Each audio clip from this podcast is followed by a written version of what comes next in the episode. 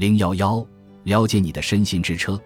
你可以将你的身心看作自己在人生道路上驾驶的一辆车，从这个角度来思考你的幸福和生活之间的联系。从你出生的那一天起，你所经历的一切，一直到现在，你在阅读这本书时拥有的身体，是你的一辆车。你驾驶着这辆车走过了你生命中的所有道路，一直到了现在这一刻。你的身心是一种交通工具，通过它。你可以感受和体验人生道路的舒适或不适。当然，有很多不同种类的车辆，它们有不同的尺寸、颜色、品牌和型号。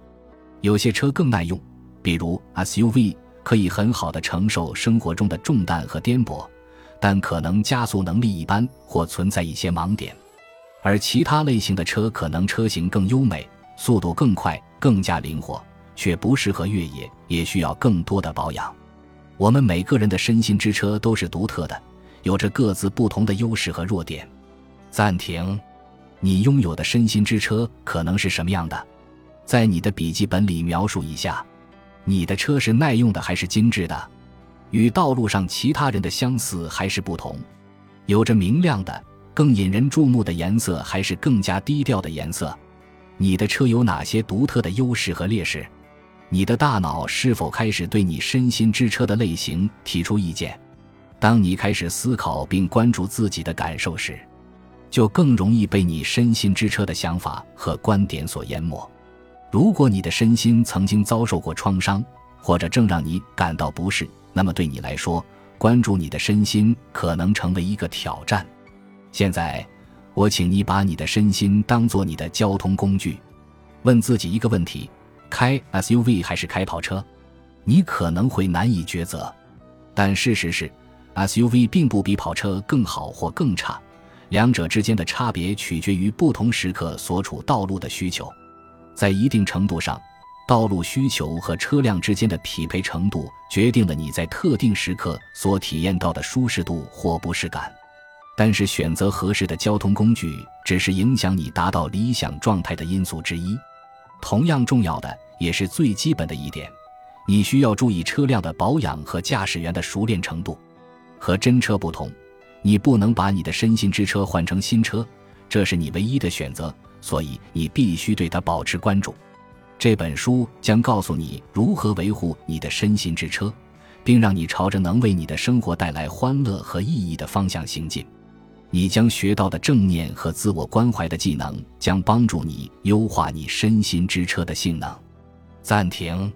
当你在读这页上的文字时，你能注意到有另外一个你正在通过你的眼睛阅读这一页上的文字吗？你能感觉到重量、温度和触觉吗？请把注意集中到这本书上。当你通过自己的眼睛看这本书时，你正在从你自己的身心之车里向外看。谁在集中注意力？谁是司机？很棒的注意力。在阅读了暂停练习之后，你对这个比喻是否有了切实的体会？你既不是你的交通工具，你的身体也不是你的内在体验，你的大脑，这一点是否变得更清楚了？真正的你可以有意识地思考你的身心感受。如果你能够反思这些经历，那么你的一部分有意识的一部分是超越于那些想法和感觉之外的。有道理吗？你就是那个司机。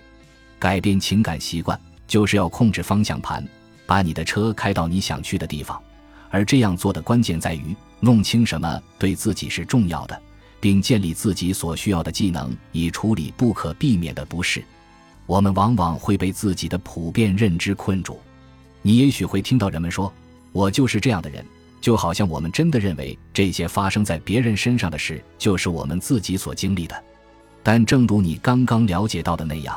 我们是有意识的人类，拥有独特的能力，能够退后一步，在我们的意识中挤出一些空间，观察我们的经历。我们的观察者部分总是存在的。在你努力成为合格大人的过程中，你需要观察者部分做出决策，而不是依靠一些陈旧、死板的自动驾驶情感习惯。这些习惯也许曾经奏效，也许曾让你度过难关，但他们现在却分散了你的注意力。作为驾驶员，你行驶的道路有时与你的车辆优势并不匹配，这意味着，相较于其他人来说，你所要处理的任务会更难。而另一些时候，你会很幸运，因为你的路会比别人的更平坦。正是通过这种主动的观察，而不是下意识的反应，你才能更熟练地应对人生的坎坷。